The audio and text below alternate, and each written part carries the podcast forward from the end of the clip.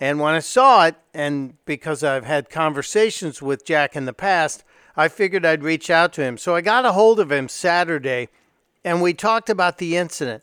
We talked about what happened. We talked about how he um, remained calm, and I wanted you to hear it. So, uh, Jack Posobiec, thank you for joining me. I appreciate you being here, sir.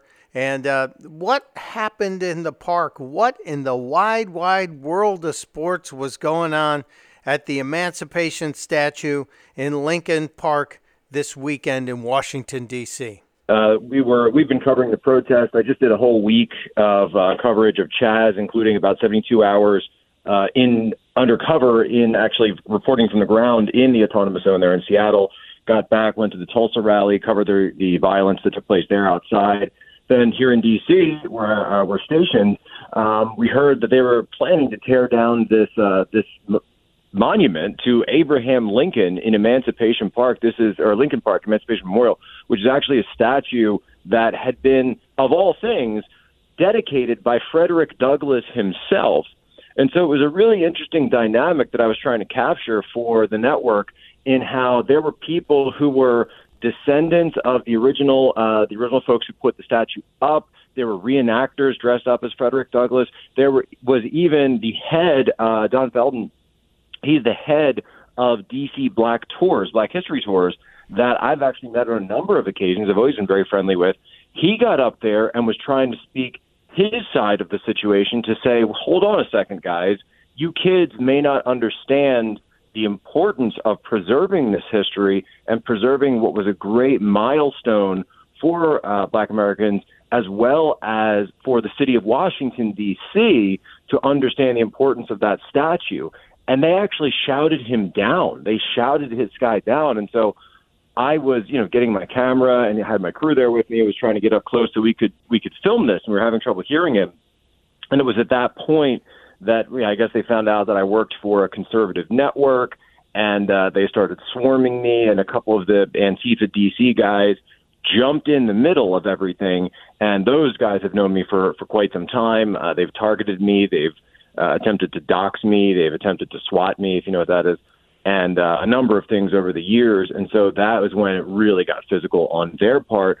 But look, I'm, I'm a prior Navy intelligence officer. I've been through a lot of training, and I would say that all just kind of kicked in. And in the back of my head, I just heard, uh, you know, one of my instructors saying, "Maintain your military bearing. Just maintain your military bearing, and and walk out peaceably."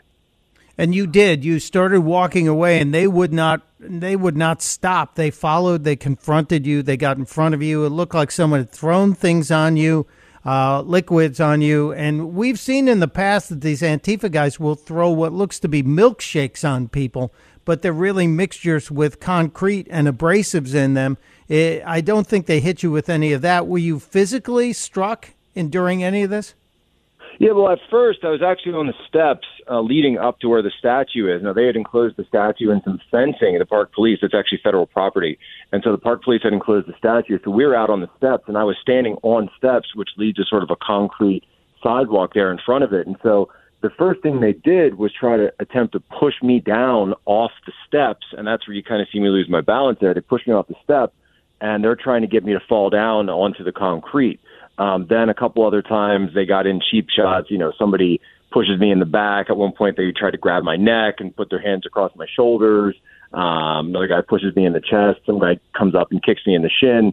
Um, and there's this video of me just sort of walking through calmly, you know, sort of going through their gauntlet. But they were trying everything they could, um, up to the point of outright, you know, taking a swing at me, Rocky style. They actually were trying to provoke that kind of reaction from me and uh, doing everything they can to do that. As far as liquids, uh, from what I could tell, uh, at least just looking at my shirt afterwards, it was just water. But there were a couple of guys I had with me, so I put one of them right behind me, and I said, "Hey, make sure that nobody tries to come up and crack me in the back of the head." These guys uh, do carry on bike locks. They've been doing that since the Battle of Berkeley in 2017.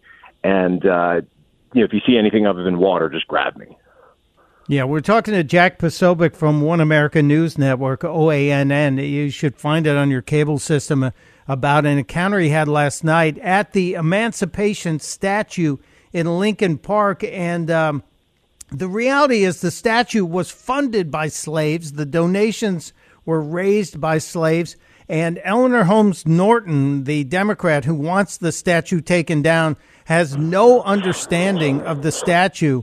We've seen the um, the gentleman featured in the statue with Lincoln appears to be getting up from his knees. He has broken the chains. His head is not bowed. He is looking forward, not looking down. It's anything other. It, it it's can't even be confused as a a subjugation. The image is about liberation. And I'm glad you were there, Jack, because otherwise that story would not be told. And I'm glad you were there to protect the uh, gentleman who was giving those historical tours because there's so much ignorance. Uh, will there be any charges filed against the individuals last night who attacked you? Uh, well, I can't speak for the ongoing investigation, but I, I will say that I have filed charges. Again, it was federal property, so this was done with U.S. Park Police. Uh, that means it will go to a U.S. attorney. This isn't city level. This is actually federal level. So we saw um, that the Depart- the Secretary of the Interior actually tweeted out that last night uh, some people who were trying to take down the Andrew Jackson statue here in Washington D.C. Lafayette Square Park were uh, were arrested in an FBI raid last night. So that took about five days for that raid to take place uh, with the Park Police working with FBI. So uh, this is a similar situation to that where I was assaulted. I made my report to the Park Police.